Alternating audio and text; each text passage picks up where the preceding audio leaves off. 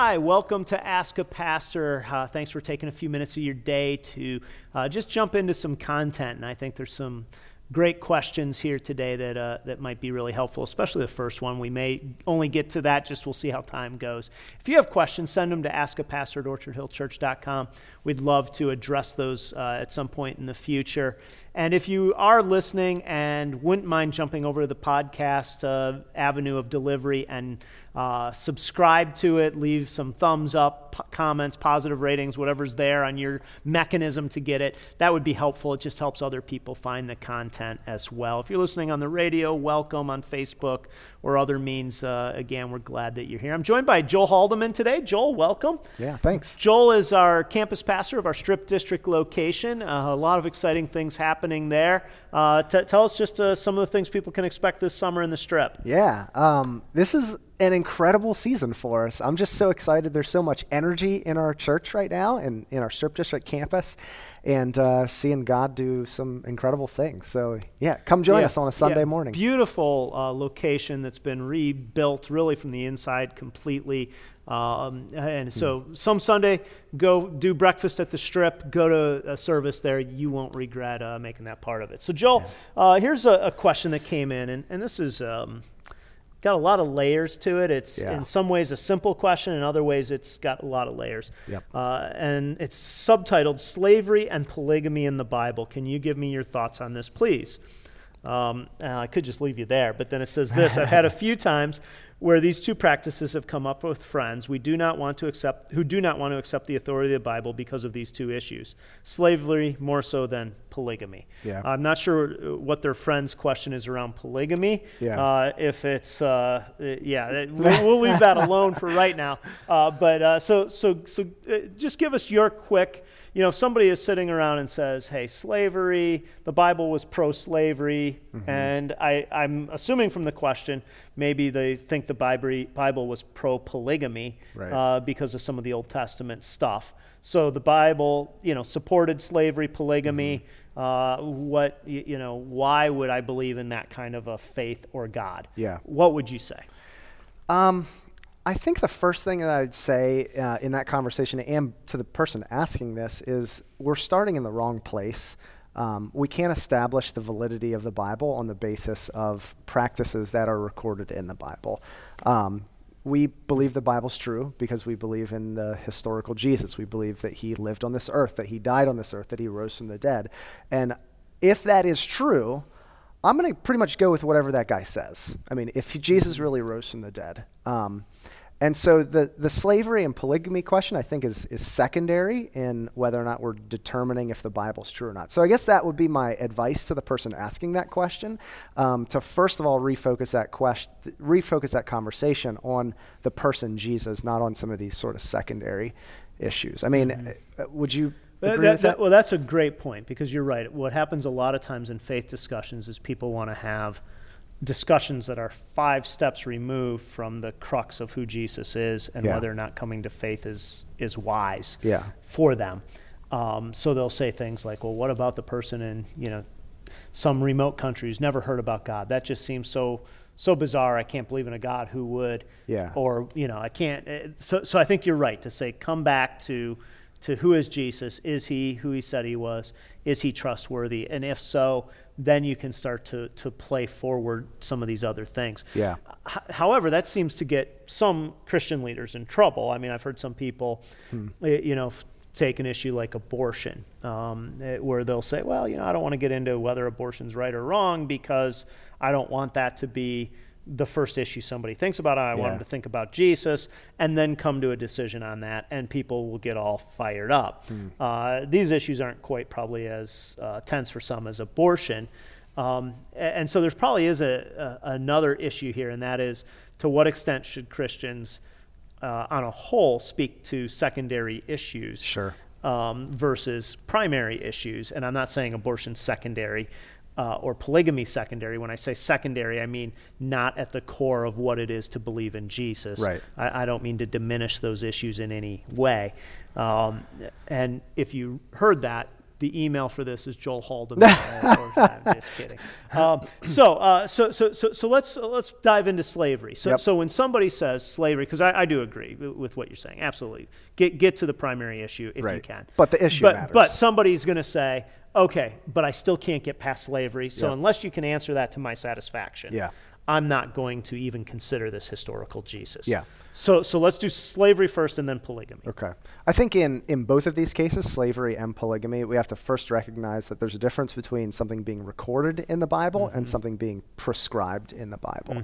Um, and, and that's a really big deal because the Bible is not primarily a story about heroes. We say that all the time around here, right? It's a story about one hero, Jesus, and the story, you know, before and after Jesus is a story of people who are failures, losers, fools, and very uh, occasionally a righteous person that God uses uh, to bring about his plan of redemption. So, you know, David is a murderer. Uh, now, that doesn't mean that his that murder is condoned by the Bible.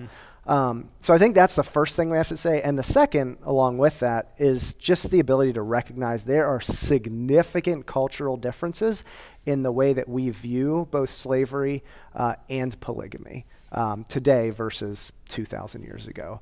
Um, so, slavery, first of all, when we think of slavery, we have this very uh, specific uh, occurrence of slavery in mind that is this uh, chattel slavery where people are kidnapped from another land, uh, brought to a place, um, and, and they, they suffer greatly. Um, that, and I, I would you know, absolutely say that that, that kind of slavery is wrong, um, that, that shouldn't happen, that, that harms, uh, that goes against what we believe about the image of God in people. Um, but there's been another kind of slavery that has existed in the world that hasn't been uh, that hasn't been the same as that. And, and I think you have to think of this in terms of, uh, you know, imagine you're living in, you know, 500 BC. You're uh, living in an agrarian country. You're a farmer, a poor farmer. You don't own land. And for some reason, uh, you and your family come under this huge debt that you can't pay.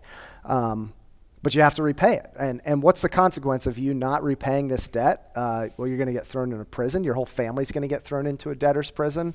Um, so now you have a choice. Now, in a day when there are no banks that are just going to give you a loan, you can't declare, you know, uh, bankruptcy. Um, what someone had the option to do was to sell themselves into slavery. They're in slavery for a temporary period of time, seven years, um, and they're able to repay that debt. And so you can think of it that way as. Um, as just a very different type of slavery. Um, the conditions in Israel where slavery happened were, you know, uh, they they were vastly different than what we imagine. Um, and so I think the first part is just understanding that slavery has existed in different forms um, throughout throughout the world. Okay. So so your first kind of response is the Bible records things it doesn't endorse. Right. Would you say then that the Bible does not endorse slavery? I would say that slavery has always existed in the world. It wasn't an invention of the Bible. What we find in the Bible as we start to read through law codes is that it begins to regulate something that already is existing in the world. And I think that's both the case with polygamy and slavery. So that feels to many like endorsement. So so rather than fighting against the institution, um, it said, well, since you're already doing it and you're going to do it, let me give some regulations. How is that not endorsement in somebody's mind? Yeah. Um, I don't know that I have a, a great answer for that, in, at least in the Old Testament. I know that um, in the New Testament, we would say the reason that Jesus didn't just come right out and say slavery is wrong is because you know it's believed that a third of the Roman world was was made up of slaves. Um, that that was such a significant part of their economy that to just say you know slave you know this is the end of slavery, uh, Rome would have squashed Christianity as as this movement that was trying to over, overthrow the empire. And so what Jesus did was something very subtle and very effective. He begins to preach about the the the individual worth of people.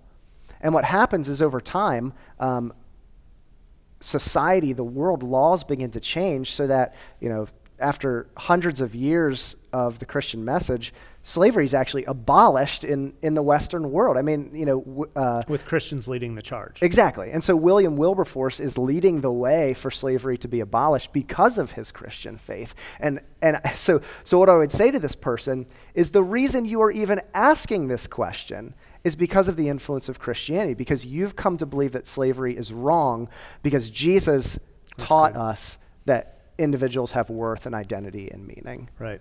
Uh, I, that, I appreciate that answer, and I think especially the idea that that Christians led, even in the United States, um, the path to saying this is not correct. Yeah. This needs to go away. And uh, the one piece I would emphasize, just as I heard you talk about that, um, I'd be a little cautious to want to say that Jesus endorsed something that he believed fully was wrong. Mm-hmm. Um, and and so I think what you said earlier about slavery being a different um, practice in that world than what we experience. I'm so tainted by my American perspective that I equate slavery with race. Yeah. And slavery with um, mistreatment and dehumanizing things rather than as part of an economic system right. that was economic and for people's benefit actually yeah. rather than against it. Now I'm not saying slavery's a benefit, but but what I mean is But in that is, day it is, was. is somebody did it because it was their best deal. Right. It was it would be like somebody's taking a really hard job today and saying that's my best deal. Yeah. And at times it feels like slavery for me to take that job because it's, it's my best deal. Yep. That's what people did. And and so I don't think again the equating of slavery to our modern idea makes that a hard leap. But but exactly. I but I think to to say Jesus moved that forward, and it is Christians that fought against slavery uh, in Europe and in America, yeah. and helped bring about the societal change. And and your point is. The reason you believe it's wrong is actually rooted in Christianity is right. a great concept. So, so polygamy is a little less clean in That's the right. sense of of there again, you have all of these Old Testament figures practicing polygamy. Yep. I mean, Solomon had, you know, by most counts, what is it, 700 wives, 300 concubines? Yeah. I mean, that's enough uh, ladies to have breakfast, lunch, and dinner with a different lady every day and not do a repeat meal until right. um, like September, October. I mean, yeah. that's absurd. Yeah. Uh, any way you look at it and yet Solomon is, you know, lifted up. And I know you said we don't say that we have heroes, right. but you know, clearly it's it's recorded, not right. necessarily endorsed. In fact, we're told that all these women led his heart away from the Lord. But clearly he experienced some good things at the hand of God in the midst of of having a thousand women. Yeah. Um, so as a pastor, how do you deal with yeah. that? Um, I guess what I'd say is that from the very beginning, God establishes the the first like God arranges the first marriage, right? And it's one man and one woman, and that's um, meant to be sort of this prototype of what marriage is to look like. Um, moving forward, I, I, think polygamy is kind of a kind of a big question mark in the Bible um, in terms of you know does God approve this or not? I mean, um, I would say that the Bible at no point condones polygamy. Or, or I should say, the Bible at no point calls polygamy good, um, but the Bible also, at least in the Old Testament, does not prohibit polygamy. Um, now, I think that. Uh, so, uh, so I got to butt in here right. just yeah, for a moment, uh, just if for no other reason than my own entertainment here. Yeah. So, if it's not prohibited, is it cool for you to have a second wife in America? I'm just asking the question. I, I mean, illegal, I mean, I think right? I just heard you. Well, what, I mean, there's some places. Well, what if you, what if you say, I'll divorce my first wife legally in the state and then take a second wife? Mm-hmm. I mean, you know, there's ways to get around the law. I think that there are uh, there there are times when we can say that though this might not be technically a sin, it's not a good choice and it's not in the best interest of someone. Um, I don't know. How would how would you respond wait, to wait that? a second. Wait a second. Did you just say polygamy is not a sin? I don't know that I can point to a place in the Bible okay. where it says that it is a sin. I know that that monogamy is held up as the ideal, that an elder has to be the husband of one wife. So, um, so, so that that raises a whole other host of questions.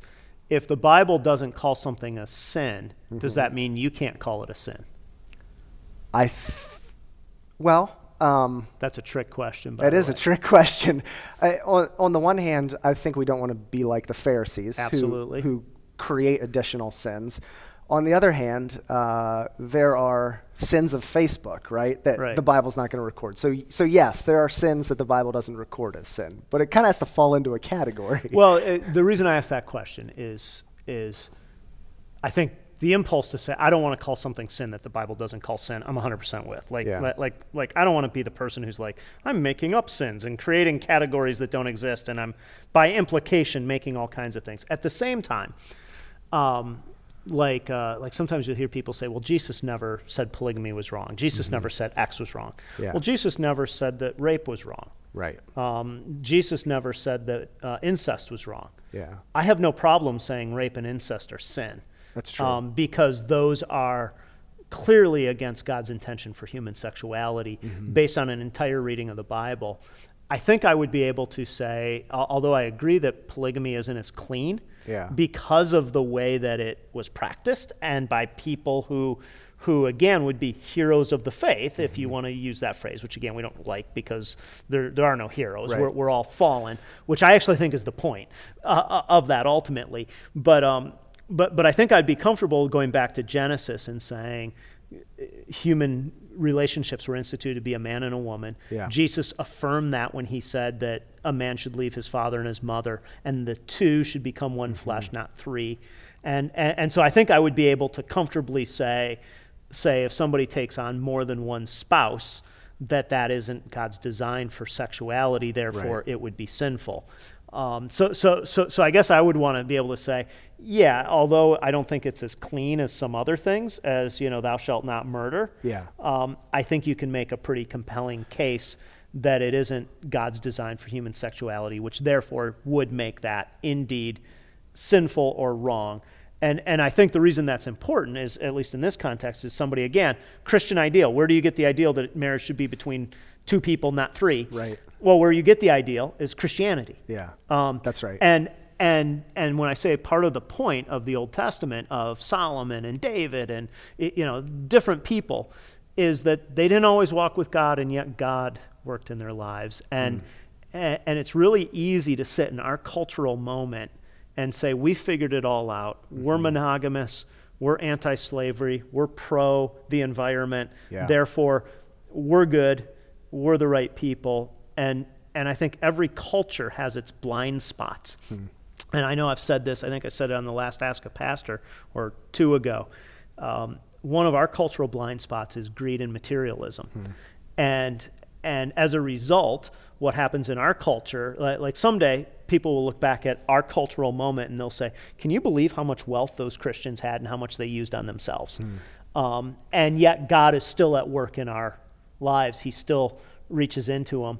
But, but we tend to have a cultural blind spot to that because we think that, that we always have to have more. And I think in that day, there was a cultural blind spot to certainly polygamy Yeah. um, and probably to slavery because not all slavery in the Bible was probably indentured servanthood. There was probably some that, that, that crossed the line. But that doesn't change the fact that, that, that I would say slavery was sinful. Um, a- and, I think uh, maybe not as it was practiced exactly in Jesus' day, but certainly as we came to know it in America. Polygamy, I wouldn't hesitate to say is sinful, and I would say conspicuous consumption in our day is sinful. Yeah. Um, and uh, and so, although I've only had one wife and only intend to have one wife, I can only handle one wife.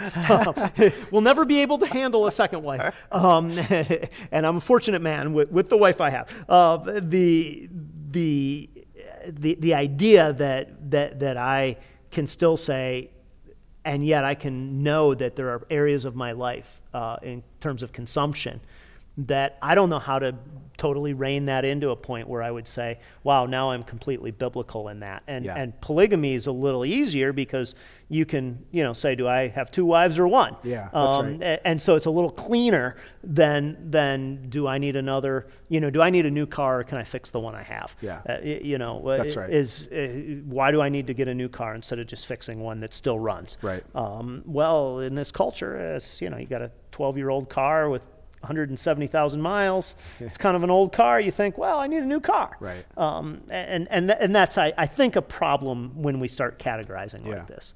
And just to add to the polygamy discussion, I, I don't. I can't think of a single instance in the Bible where polygamy is portrayed positively. Hmm. Um, like in almost every instance, it's polygamy that leads to hardship, and that's Right. like think about how David like that was the downfall of his of his family and the kingdom was the mess in his family. Um, Abraham with Hagar and Sarah, like that was just a mess. Right. Um, and uh, and actually, the first polygamous instance I think is uh, Lamech in uh, Genesis. What is that? Three or four Yeah. or something like not three, uh, four or five, and he's just. It's, it's, he's presented as a fool. Yeah. And so I, I'd agree with you that it is the ideal of God that marriage is a man and a woman together. Right. Yeah, yeah, single entity. But Right. but I think your impulse again to say I don't want to call things sin that aren't clearly sin. I would just say for me I think you can make that jump on this one. Yeah. Okay. Just even though in the Old Testament it wasn't as clean because of the people who were there. But again, I think to your point, that is the mess and it is God was working in spite of people's Yeah. blunders because if you go back to Genesis and then to Jesus affirmation, you see hmm. Two becoming one was the ideal Hmm. Yep. at every turn, not three becoming Right. one. And, uh, and, and in that. So um, I, I love your point, though, about where the impulse of should comes from Mm-hmm. is often actually biblical ideals uh, that have so shaped our thinking Hmm. Yeah. that, that the idea of human value, fairness, um, uh, monogamy, loyalty, those are, th- those are biblical ideals. And so to the, to the person who says, my friends struggle with these things, I I think what Joel's saying, and I think he's right, is to say if you can turn that around and say, say you're actually longing for something that is taught in the Bible rather than, than arguing against it. Um, and the Bible recorded it, it didn't endorse it, and, and shows us that God works in spite of human failings. And then I think my point is that every culture has its human failing, it has its cultural blind spot. That happened to be theirs. We have our own in this day that one day people will look back. and In fact, in this day, people look from other parts of the world at America and say, Really? Like, that's how you exercise your faith? Hmm. And when we see that, it's, it's easier than to say, that points to the graciousness and the goodness of a God who deals with people who are blinded sometimes to their own rebellion without even naming it as such against him. And so, so any other thoughts on that? No. Um, well, very good. Well, Joel, thank you. Uh, I think that was helpful to me just to hear your thoughts on that and to walk through. So if you have questions, again, ask them to ask, send them to askapastor at orchardhillchurch.com, and we will be happy to address them in the days ahead.